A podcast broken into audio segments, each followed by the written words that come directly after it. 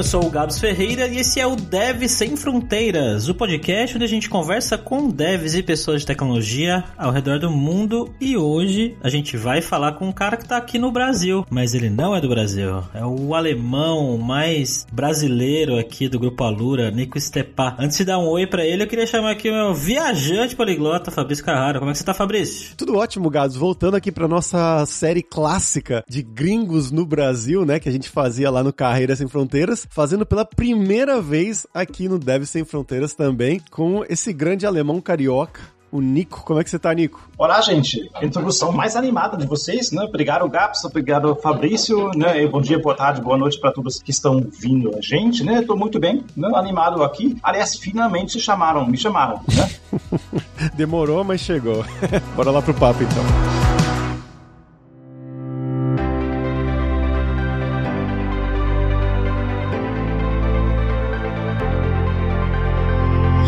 Pra gente começar, a gente pergunta geralmente pros brasileiros, né? Pra eles contarem um pouquinho de onde que eles são do Brasil, o que que eles estudaram, como é que foi a carreira deles, mas para você vai ser o contrário, né? Então, de onde que você é? Você é da Alemanha? De onde que você é exatamente? O que que você estudou? O que que você fez? E como é que você veio parar no Brasil? Conta um pouquinho dessa história pra gente. Então vamos lá, né? Eu já tô aqui no Brasil mais tempo, ou quase, né? Do que eu vivi na Alemanha, né? Então, então já há um bom tempo. Eu sou mais brasileiro do que do que alemão, né? E claro, algumas raízes nunca vão sair, né? Inclusive aquele sotaque, né? Mas estou mais de 20 anos no Brasil, né? Eu sou, né, de uma área chamada Alemanha Oriental, nasci bem pertinho de Berlim, uma cidade, uma cidade satélite, né, chamada Brandenburgo, né? Tem um portal de Brandenburgo em Berlim, né? Esse nome, um outro talvez já ouviu falar, mas a cidade é bem pequenininha, são 80 mil pessoas, acho que é hoje, né? Lá eu cresci, fui para a escola e também estudei. Tem uma, uma faculdade, uma universidade lá que eu estudei ciência de computação aplicada, algo assim. É interessante talvez né, mencionar que eu sou da Alemanha Oriental, ou seja, uma boa parte eu vivi num outro sistema político, parte lá de, eu fiz toda a parte de, de, de, mudança, da queda do muro, né, era, tinha três anos quando o muro caiu, então uma boa parte eu vivi num outro, né, que acho que está me influenciando até hoje, né, uma outra sociedade, né, um outro processo político. E aí tá, você estudou por lá mesmo e depois de terminar, por que que você veio pro Brasil? Ou você não veio direto? Foi viagem? Foi passeio? Por que eu vim pro Brasil, né? Que é a, pergunta, a pergunta clássica, né? O que está fazendo aqui no Brasil, alemão, né? Colocando isso um pouquinho no contexto, em 2000, a Alemanha não era aquela Alemanha que é hoje, né? Porque a Alemanha passou 15, por 15 anos agora com um crescimento constante, ou seja, lá em 2000, 2001, era bem diferente. Não era ainda tão forte, principalmente a parte oriental era mais etc. Então não tinha toda essa certeza, tranquilidade que a Alemanha hoje passa para as outras pessoas. E quando eu estudei, que isso é comum na Alemanha, você tem, quando você estuda numa uma faculdade, universidade, você consegue fazer um semestre num outro país, se você quiser. Então muitos estudantes usam essa oportunidade, né, de, de, né, de arriscar um pouquinho, viajar para fora, experimentar uma nova cultura, né?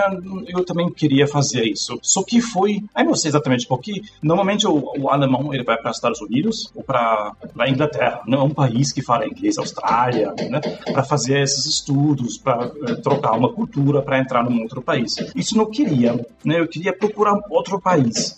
E aí, né, isso é verdade, gente, eu mandei currículos para três países. Mandei para Rússia, para Índia e para Brasil. BRICS, né? BRICS, exatamente. Não sei se já tinha esses BRICS, né? Essa, essa ideia na época, mas foram esses países, né? Eu queria uma outra cultura bem diferente, né? Não queria essa Western culture, né? Eu queria ter algo, algo, sei lá, me desafiar mais, né? Mas hoje eu falo ainda bem que o Brasil deu certo, né? Então, Brasil, São Paulo, eu consegui entrar em contato com uma empresa que ficou interessado e aí, na verdade, foi um estágio que eu fiz em São Paulo. Isso foi meu primeiro contato, então, né? Eu fui lá da, da Alemanha, interrompi meus estudos nesse semestre, eu fiquei cinco meses né, em São Paulo, lá na, em Pinheiros. Comecei a, a trabalhar, né, infiltrar a cultura brasileira. Como é que foi essa mudança tão enorme, assim, né, de sair lá do, da Alemanha Oriental, como você me falou, para vir para o Brasil? Imagino que não tenha dois lugares mais diferentes no mundo, culturalmente, mas como é que foi para você isso? É um, um, choque de culturas, né? Mas isso eu queria provocar de certa forma, né? Mas eu preciso dizer, com todas as dificuldades que o Brasil está passando, né? Com todos os contrastes que tem, que a cultura brasileira é muito amigável para um estrangeiro. Né? Ela é muito aberta, ela abraça, né? As pessoas não têm barreiras, né? Eles conversam, você consegue fazer contato muito fácil. Então isso ajuda imensamente, né? Estou imaginando se estivesse para a Rússia como seria, né? Imagino bem diferente. Eu também conheço a minha cultura alemã, que também é diferente. Para você ter uma ideia, eu cheguei no aeroporto de São Paulo, primeiro dia, o meu chefe na época lá da, da empresa, ele me buscar. É claro que chegou atrasado. Né? Então eu estava desesperado, não tinha celular, não tinha internet, nada disso. Ele chegou atrasado, aí eu estava indo para Orelhão, isso foi 2001, em, em julho de 2001. Né? Aí eu estava lá no aeroporto procurando aqueles celulares na parede, sabe, esse Orelhão, né? Eu comprei um cartão de alguma forma, eu tentei ligar para ele, né? Nada. Né? Fiquei lá desesperado já, já deu errado tudo, né? Mas ele chegou. E aí vem a coisa legal. Meia hora depois eu já estava no churrasco, né? Uh, ele chegou atrasado, mas me levou automaticamente, né? Quase, quase automaticamente para uma, uma, festa. É isso algo que dificilmente você vai encontrar na Alemanha, viu? Né? Então aí tem mais barreiras, né? Para você entrar numa outra festa assim, né? Eu acho que acho que vai demorar um pouquinho mais, não é impossível, né? Mas isso isso é legal, né? As pessoas te, te pegam, te buscam, né? Introduzem muito fácil, né? Nos ambientes onde eles estão, tá? Que que então não posso posso dizer que para quem vem aqui de fora, né? A cultura brasileira ajuda muito. Então já chegou direto no churrasco, tomando cerveja brasileira, comendo carne e, e numa casa, do, era a casa do seu chefe? Onde que era isso? Eu, eu, não sei se era a minha casa do meu chefe ou de um amigo, acho que foi de um amigo, né? Mas foi, foi isso, exatamente, né? Foi diretamente para um, um, churrasco e depois foi para minha casinha, né?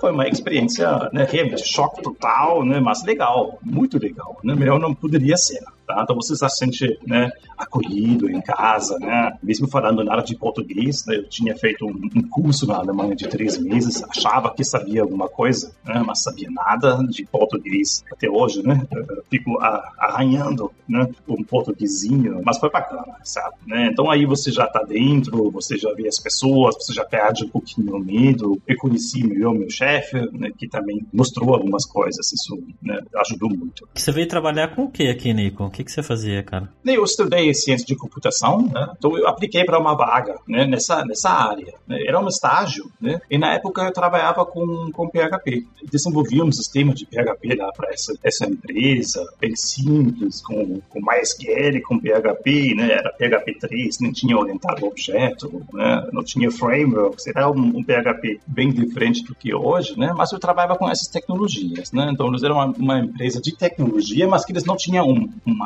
ERP interno. Eu né, desenvolvi para eles usando essas tecnologias. Foi uma experiência, inclusive, muito boa. Eu acho que deixei uma coisa lá legal para eles usarem. Eu não sei quanto tempo sobreviveu, né? Mas, mas eu ajudei, né? Integrar as áreas, né? Foi uma espécie de, de né, ERP interno, né? Para integrar as áreas.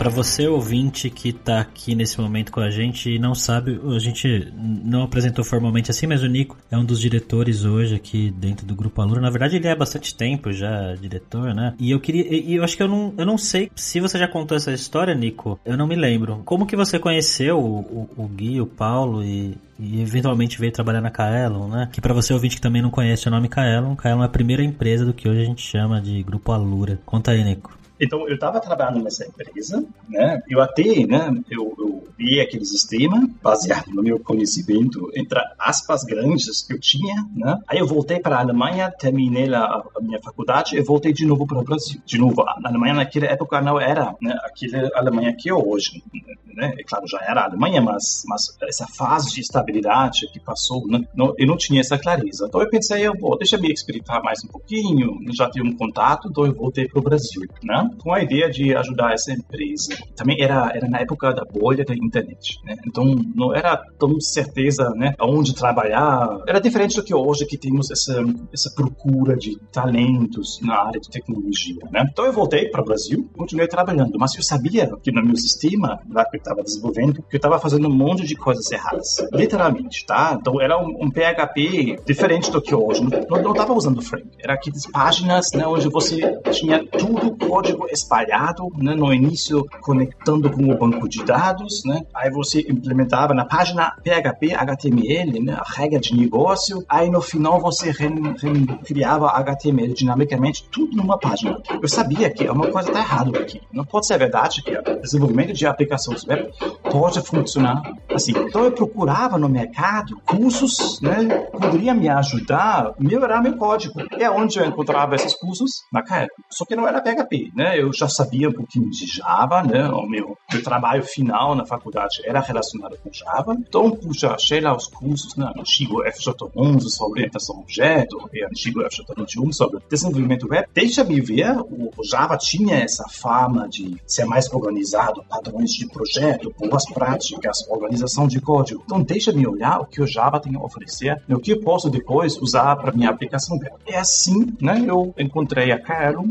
encontrei os cursos da Kaelum, e assim eu fiz um curso, foi acho que o primeiro curso nem foi de orientação a objeto, eu fiz o curso de web, né? Eu, quem era o instrutor na época, eu Gui, o Guilherme Severo, né? Que, né, que é um dos fundadores, junto com o Paulo, da Kaelum. Então eu encontrei, né, a Kaelum através dos cursos, né? como muita gente que hoje trabalha ainda, né, na Lura, né, através dos cursos, eu fiz um curso no sábado, né? Eu me lembro, eu cheguei no primeiro sábado, me lembro até hoje isso. Eu cheguei cinco minutos atrasados, tá? Eu achei, pô, sem problemas, já no Brasil, né? Não vai ter começado o curso. Mas eu não contei com Gui, né? O Gui já tinha começado o curso. Eu pensei, inacreditável, tô aqui no sábado de manhã, às nove horas, né? ele já começou o curso. Como impressionar um alemão, né? Seja pontual. não conseguia acreditar. Como assim, né? Mas ele tinha dado gás, né? Desde o início. Ele fez todos os sábados, nove horas, começou o curso. Então, ótimo. E aí, disso, dessa, esse início aí, como aluno, você se destacou e você foi contratado logo para a empresa? Ou isso foi um processo que demorou muito mais que isso? demorou mais um pouquinho, né? Depois desse curso, primeiro curso, eu fiquei em contato com o Gui, né? Eu gostava também que ele tinha na época uma revista, uma revista sobre Java, não me lembro agora o nome. Eu lia a coluna dele, Java Magazine, Java Magazine, exatamente, né? Ele tinha uma coluna, né, sobre algoritmos. Me lembro que eu participei, né, nesse desafio que ele tinha lançado, submetia. Então eu tinha ainda algum contato com ele, já ficava em contato. E depois eu fiz mais um curso com o Paulo na época, era sobre os famosos Enterprise Java Beans, na versão 2, meu Deus, né? Hoje ninguém usa mais essa tecnologia, a versão 2 era também era um monte de, de, de má práticas, né? Mas estava na moda, né? Então eu continuo em contato com o Gui, né? De uma forma ou outra, eu também fiz mais um cursos, né? Eu gostava da minha participação nos cursos, né? Eu gostava que eu estava muito interessado, gostavam do perfil, né? Acho que o fato de ser alemão, né, também ajudou de, de certa forma e me chamaram, né? Me chamaram, o que me uh, chamou e me tornei então um dos primeiros funcionários. Não sei se foi o primeiro, acho que não, o segundo, o terceiro, mas a, a tinha duas salas na, na Vila Mariana, né? Era muito menor do que hoje, muito. Era bem no início, lá em 2006. Mas foi assim, né? Eu fiquei em contato com eles, me chamaram, né? Eu encarei o, o desafio. O que me impressionou, isso eu sempre falo quando para as pessoas, né? Se vale para o Brasil, vale para São Paulo. Quando eu cheguei no Brasil para fazer o estágio, eu tinha 24 anos. 24 anos eu fiz o estágio. Se você comparar isso com o Brasil, com os jovens, né, parece ser muito velho. Quando eu cheguei no Brasil, o que eu percebi que é uma cultura, né, o que me fascinou, né, esses jovens que já tinham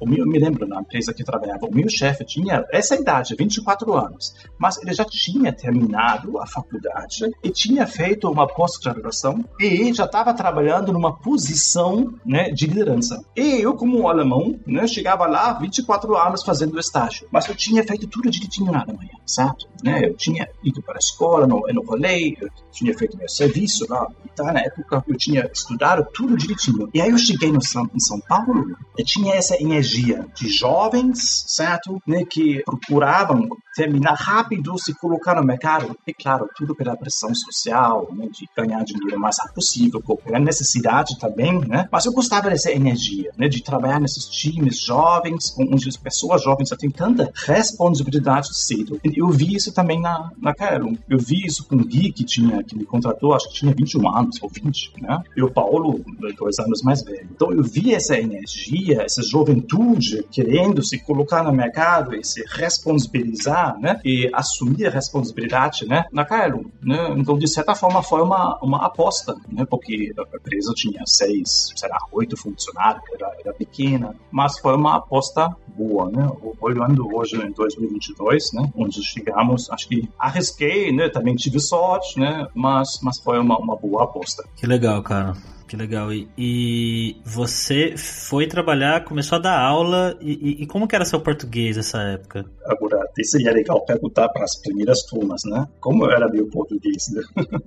Tadinhos, né? Eu acho que um ou outro aluno apanhou, né? Eu me lembro que as aulas me ajudaram muito a melhorar meu português. Pela necessidade, né?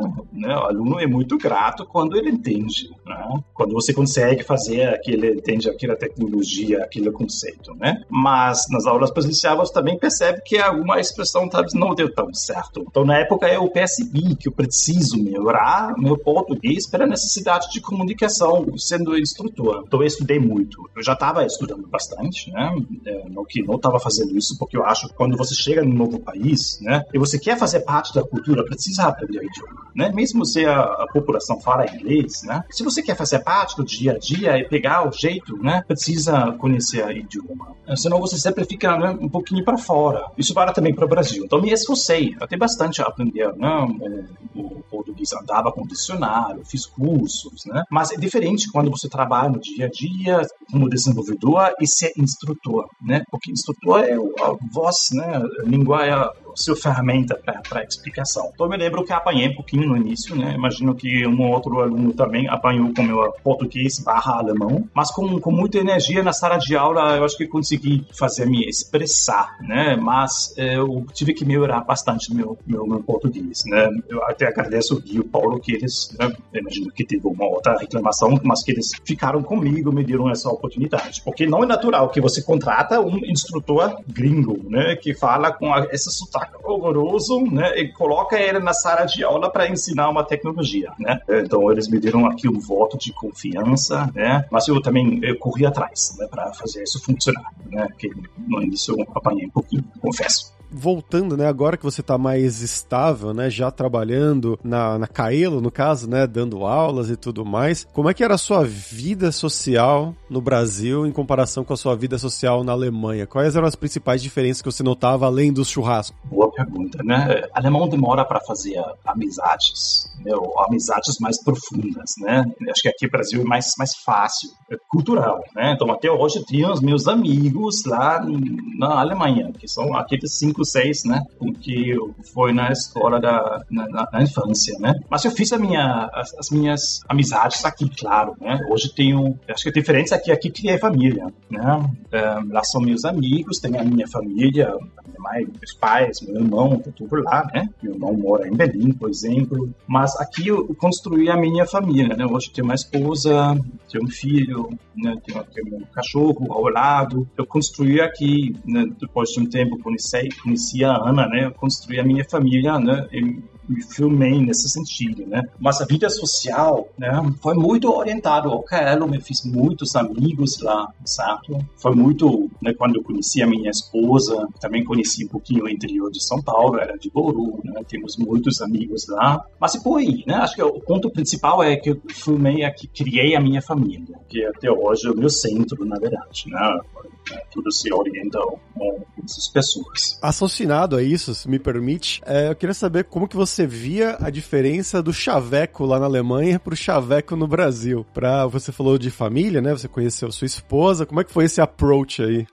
aí tem, aí são diferenças culturais, né? É, Para mim, é, é, claro, era, na época eu tinha 24, 25 anos, então lá na empresa que trabalhava, os jovens me chamavam para sair, né? Na época eu morava em São Paulo, na Vila Madalena, que tem um monte de barzinhos, baladas, etc, né? Eu achava que o, o, brasileiro é muito mais, não agressivo, isso não é palavra, né? É, mas ele não perde a oportunidade. Então, quanto o alemão, né, precisa, é, é mais gelo, certo? Precisa conhecer, né? Vai encontrar uma, duas, três, né? Então isso é uma grande diferença, né? É que o, o, no Brasil, né, que as coisas são mais mais rápidas, sei lá, né, se falar assim, tá? Então isso foi para mim, né, o, diferente quando eu nas baladas conhecer, né, né, as pessoas, né, de, a velocidade que as coisas aconteciam, né? Então aprendi um pouquinho com vocês, né? E no final eu conheci a Ana numa balada. O, o meu chefe na época falava, não se casa as pessoas que você conhece na balada. Ele falou uma frase assim, né? Não é verdade, certo? A Ana eu conheci, né, lá em Pinheiros numa balada e deu muito certo.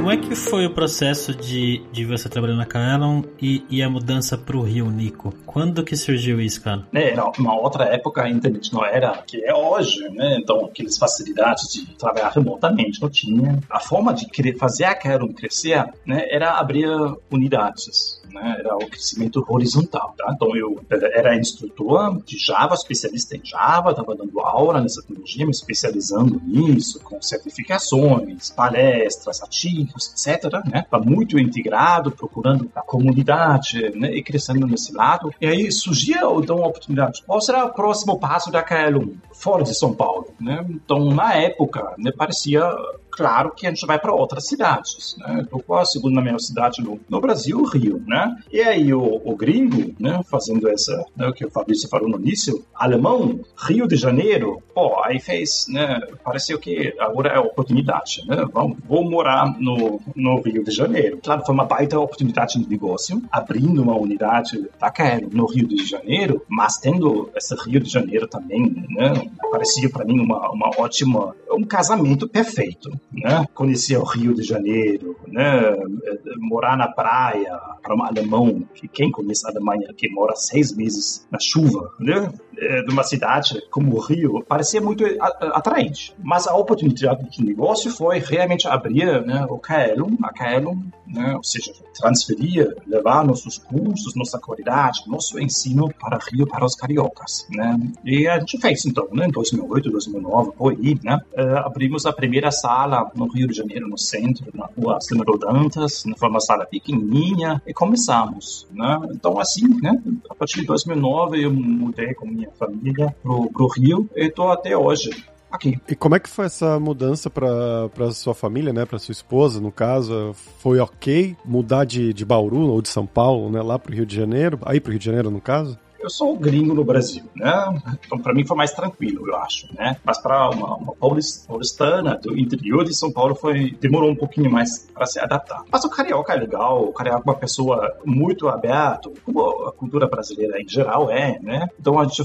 demoramos um pouquinho para conhecer, né? Porque o Rio é muito contraste, né? Um pouquinho diferente de São Paulo, né? Onde você tem mais oportunidades para morar, né? Então tem algumas diferenças aqui que você precisa aprender aqui no Rio, né? É, então isso criou uma dificuldade no, no início, né? Mas logo, logo a gente se integrou aqui, tem meus amigos aqui, os cariocas, né? Eu faço, eu gosto de nadar, né? Então eu vou na Praia Vermelha, na Copacabana, aqui nadando, fazendo esporte, que é muito legal aqui, né? Uma, uma cultura de, de esporte. O clima de vez em quando exagera um pouquinho, né? Aquele calor não combina tanto com o alemão, né? Principalmente no, no verão, né? É, é difícil, mas no final deu certo, né? Eu acho que a Ana, a minha esposa, que é no interior de São Paulo, demorou um pouquinho no início, né? Também com filho, achar tudo isso, adaptar é um desafio, acho que para qualquer lugar, né? Para onde você vai, se você sai da, da, sua família, aí demora um pouquinho, mas a gente conseguiu, né? Se adaptou muito bem, inclusive. Estamos felizes aqui no Rio. Não pensa em mudar daí, Nico, agora que a gente é praticamente todo mundo remoto? A gente pensa, viu? Né? A gente pensa. Eu falo sempre, aqui no Rio você tem que olhar para lado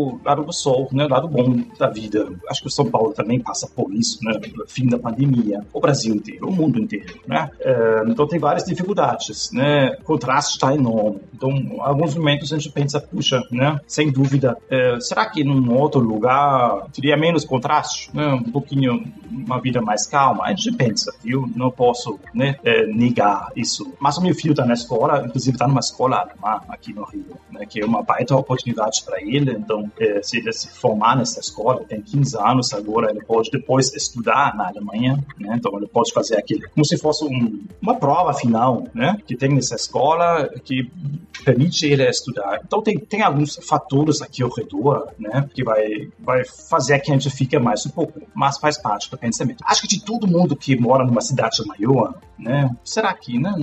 No, no interior, talvez seria um pouquinho mais calmo, mais tranquilo. Esse pensamento aqui também faz parte. Agora você puxou um assunto que me interessa muito, Nico, que é a questão de filhos, ter filhos em um outro país. Como é que foi essa questão para você, né? Como esposa brasileira, você alemão, você falava alemão com seu filho crescendo ou falava só em português? Você deixou para ele aprender alemão na escola? Ele fala alemão bem hoje? Como é que é isso? É, isso né, é uma boa pergunta, né? Porque foi uma coisa que ficou muito tempo nas minhas costas, né? Porque eu sou alemão, né? Ponto. Tudo bem, eu moro aqui há mais de 20 anos, né? Mas eu, as minhas raízes estão de lá. Ainda uma pego a cultura, a, a língua, minha, minha mãe é alemã, né? ou seja, a avó do, do, meu filho, né? Meu irmão tá lá, né, em Berlim. É assim pra frente, né? Então, toda a minha parte, todos, todos os meus membros da família estão na Alemanha, né? A gente vai uma vez por ano pra lá. Então, eu, eu quero que meu filho saiba né?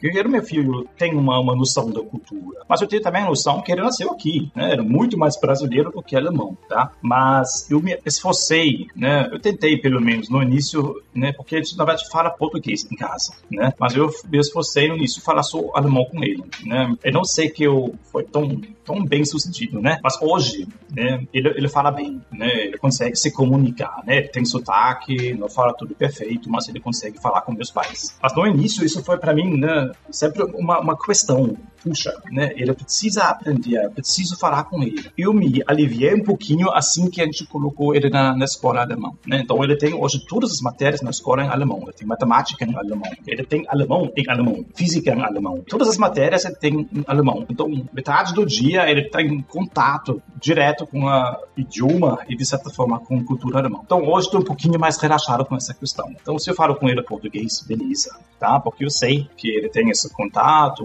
ele consegue se comunicar. Então, hoje estou um pouquinho mais relaxado. Mas quando ele é menorzinho, né, de 3, 4 anos, eu, né, me obrigava muito a falar com ele para ele não perder esse momento, né? Eu acho que consegui, né? Ele consegue se comunicar com, com meus pais. Nico, e da sua família você foi o único que veio para o Brasil, né? Não veio mais ninguém para cá. Eu sou de visita, né? Mas morar aqui, realmente, né? Eu sou o único, exatamente. Todos os meus outros meus pais moram em Brandenburgo, meu irmão mora em Berlim. E, e você costuma ir para lá com frequência hoje? Você tem um, um, uma visita certa todo ano, por exemplo, algo do tipo? Na verdade, programado sempre era nas férias do meu filho, que é julho. Né? Eu tenho férias lá em julho, então a gente vai, que verão na Alemanha, né? A gente vai, vai para lá. Agora, a pandemia bagunçou um pouquinho, né? Aí deu toda uma, uma dificuldade, infelizmente, né? Então a gente no início até ajudou, porque começou o trabalho remoto na Lura, então eu aproveitei, o meu filho estava fazendo aulas remotas também, então a gente ficou uns dois, dois, dois meses e meio na, na Alemanha. Então isso foi ótimo, né? Mas depois a gente voltou, né? As escolas voltando devagarzinho, né? travando de novo. A gente está aqui agora um ano e meio, mais ou menos, no Brasil, sem voltar para a Alemanha. Mas eu quero agora, bom, vamos ver, né? A gente sabe a situação na Europa também não está tão fácil nesse momento, mas eu, eu a gente quer ir é, em julho e normalmente a gente vai uma vez por ano. Mas você pensa em voltar a morar lá ainda? Mais para frente, talvez, quando seu filho terminar a escola aí? Tudo mais? Oh, penso, penso. Né? Não posso dizer que não penso. Mas eu posso imaginar que seis meses lá, seis meses cá, sabe? Né? Eu sinto falta da, da, dos meus amigos, dos meus pais, um pouquinho da cultura, né? Mas eu também sei, né, que, de novo, seis meses frio com chuva, né? Para um carioca alemão, né? Eu acho que vou me desacostumar, já me desacostumei desse clima, né? Neve é legal, tá? Isso é bacana. Mas, mas eu tenho uma semana de neve na Alemanha, pelo menos na região onde moro, duas, né? E o resto aquele cinza, né? Frio. Não posso reclamar. De vez em tá quente demais, mas aqueles 10 meses de sol que a gente tem aqui no Rio, né? É um privilégio. Pra... Então tem que, tem que balançar um pouquinho, sabe? Né? Mas eu poderia imaginar um dia, né? Um dia talvez né? morar um pouco lá, um pouco aqui, sei lá. Né? Um desejo. Se isso vai acontecer, vamos trabalhar para isso, né? E uma pergunta mais técnica, não sei se você já pensa sobre isso e tudo mais. Vamos dizer, daqui a alguns 15, 20, 30 anos aí, quando chegar a época da aposentadoria, como que você estabeleceu ou vai estabelecer ou pensa em estabelecer isso, né? A questão de previdência, previdência no Brasil, tem contato com a previdência na Alemanha ou fazer uma previdência privada, como que você vai lidar com isso? É, então eu, eu, sou cidadão brasileiro. Eu tenho um registro nacional de estrangeiro, né? Eu sou e nem tenho mais RG, né? Da Alemanha, né? Você tem que devolver aí se você. Tô, eu falei para a Alemanha, ó, sair do país. Tenho passaporte ainda, né? Mas eu não tenho nenhuma vida fiscal na Alemanha, né? Isso há muito tempo. Então toda a minha vida está organizada no Brasil. Então se eu na aposentadoria, lá num outro momento, eh, vai ser pelo pelo Brasil, tá? Eu nunca participei da aposentadoria da, da Alemanha. Alemanha, né? Eu trabalhei, comecei a trabalhar na Alemanha, mas era, né, eu tenho 44 anos hoje, estou mais de 20 anos no Brasil. Então, a minha vida, trabalho, né, é no Brasil, tá? Então, eu estou aqui integrado no sistema do, do Brasil, minha vida fiscal, eu tenho CPF, pago impostos aqui, então tudo isso tem que ser, tem que ser pelo Brasil. O que eu poderia talvez imaginar, mas não hoje, né? Estou muito bem na Lura, com o papel que eu tenho, feliz, com o crescimento que a gente tem, né? Mas um dia talvez trabalhar como consultor, fazer umas coisas dessa forma, né? Mas mais para conhecer e voltar e devolver alguma coisa, não para arrumar uma vida, uma aposentadoria. Não. Acho que aí já passou o trem, né? Porque nada mais você também tem que contribuir por muitos e muitos anos para ter um retorno, né? A minha vida fiscal nesse sentido é tudo no Brasil.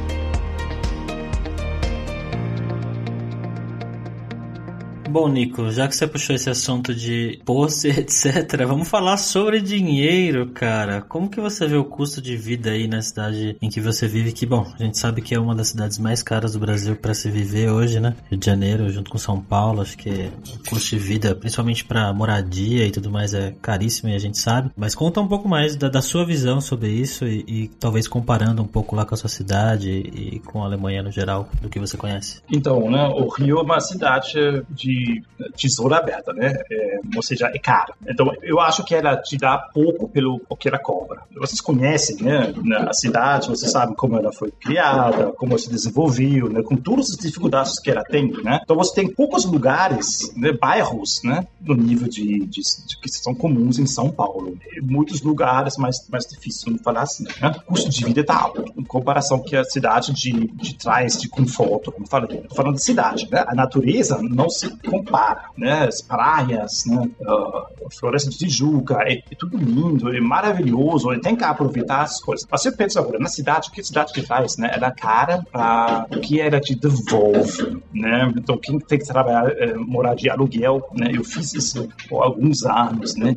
Tem que uh, encarar um aluguel salgado, todo o custo de vida, né? É, é mais elevado aqui, né? Então, talvez se você vai morar mais para recreio, né? Um pouquinho mais né, afastado do centro, né, dos, dos, dos, praias mais né, clássicos, turísticos, né, aí fica um pouquinho mais em conta as coisas aí dá, né? Mas na cidade, né, que a gente fala aqui de Flamengo, Ipanema, Lagoa, Botafogo, aqueles bairros clássicos, né, é tudo bastante caro. Então começar aqui do zero é difícil. E Nico, pra gente fechar aqui agora é a hora do perrengue, que é quando a gente pede pros convidados contarem histórias engraçadas, gafes, micos que você tenha passado passado esse tempo todo aí no Brasil, você lembra de alguns bons? Eu me lembro uma coisa, lá foi lá bem no início, né? Começando a aprender português, né? Tá, como falei, eu tava dando um dicionário na mão, né? E na Alemanha tem aquele pão gostoso, clássico, né? Hoje em dia também é já comum você achar isso no Brasil, mas aquele pão preto, né? Que é o, o típico da Alemanha, né? Que você come à noite, né? Na minha família é muito comum que a gente coma fatias de pão à noite com algum queijo, etc, né? Então, né? Eu aqui, sendo... Foi a primeira vez que estava no Brasil, aqui trabalhando, sentindo falta dessa comida, né? Que é uma coisa comum que você sente quando está no novo país. Puxa, deixa-me comer então um arroz com feijão. Eu não queria arroz com feijão, né? Já que isso é, nem é comum na Alemanha, queria ter um pão preto. Aí então, eu vou para a padaria com um dicionário na mão, né? Traduzindo essa palavra, né? A palavra em alemão é Schwarzbrot, né? Schwarz é preto, né? Brot, é, brot é, pão, né? Só que a pronúncia, né? De vez em quando, né, atrapalha, né? É aquele um é muito difícil para um alemão, né? Hoje eu até consigo, mas na época eu não conseguia, né? Então o que eu falei lá para o padeiro, oh, eu quero comprar com aquele sotaque carregado pau preto. Imagina a reação do cara, né? Foi, foi absurdamente ridículo, né? Eu não sabia que tinha errado lá, né? Porque aquilo, um, um, né? não, não fazia, a gente não tem isso no alemão, né? Então deu uma pequena confusão lá, né? Mas no final ele acho que pegou a ideia, tá? Então essas coisas, né? De fazer perrengue na, na hora de traduzir alguma coisa, né? Hoje, né? Hoje tem Google Translate, acabou. Mas na época era o dicionário na mão. Muito bom, Nico.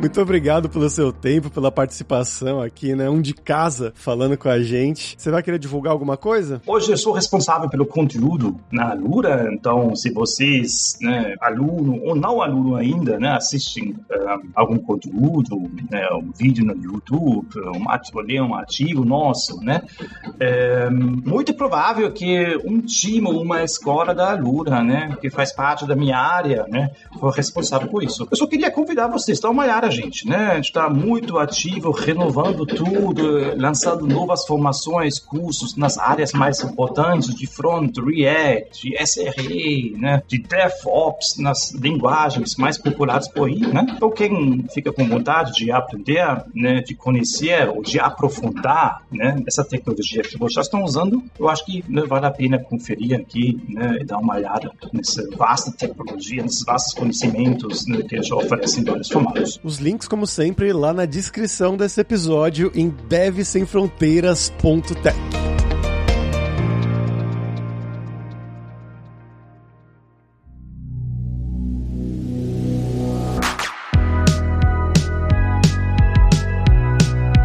pessoal, por hoje é isso. Dankeschön pela sua audiência. O Nico vai corrigir a minha pronúncia aqui se estiver errado. E se você gosta do Deve Sem Fronteiras, recomende para cinco amigos, dá cinco estrelas pra gente na Apple, segue a gente no Spotify pra nossa comunidade crescer sempre cada vez mais. E voltando a mencionar aqui o Seven Days of Code. São sete dias de desafios totalmente grátis, feito por especialistas do mercado, para você praticar aqueles conhecimentos que você realmente já está aprendendo nos cursos, seja da Alura, seja na internet, internet, em qualquer lugar. É só você ir lá então em 7daysofcode.io, IO é IO, e começar a se desafiar agora mesmo. E não deixe de conhecer a Lura Língua para você reforçar o seu inglês e o seu espanhol e dar aquela força, tanto no seu currículo quanto na sua vida profissional. E só lembrando que o ouvinte do Deve Sem Fronteiras tem 10% de desconto em todos os planos. Então vai lá em aluralingua.com.br barra promoção barra Deve Sem Fronteiras e começa a estudar com a gente hoje mesmo. Além também, é claro, da alura.com.br que tem mais de 1.400 400 cursos de tecnologia, principalmente da área de programação, que inclusive é a área do Nico, né? Então tem cursos de todas as tecnologias que ele mencionou ali, de PHP, de Java que ele ensinava, tem cursos com o Nico como instrutor, inclusive, mas também os cursos mais novos aí que ele mencionou, as novas formações, né? De front-end, de React, várias coisas novas, DevOps, tem tudo lá. Tem curso também de como você criar o seu currículo em inglês ou em espanhol para mandar pro exterior. Então, com certeza vai ter o curso para você. E se você curtiu as músicas de abertura e fechamento, se quer uma trilha original pro seu podcast, pro seu vídeo, seja lá o que for, você pode contatar o nosso Rick produtor. O e-mail dele é producer.rickster. Então, pessoal, até a próxima quarta-feira com uma nova aventura em um novo país. Tchau, tchau.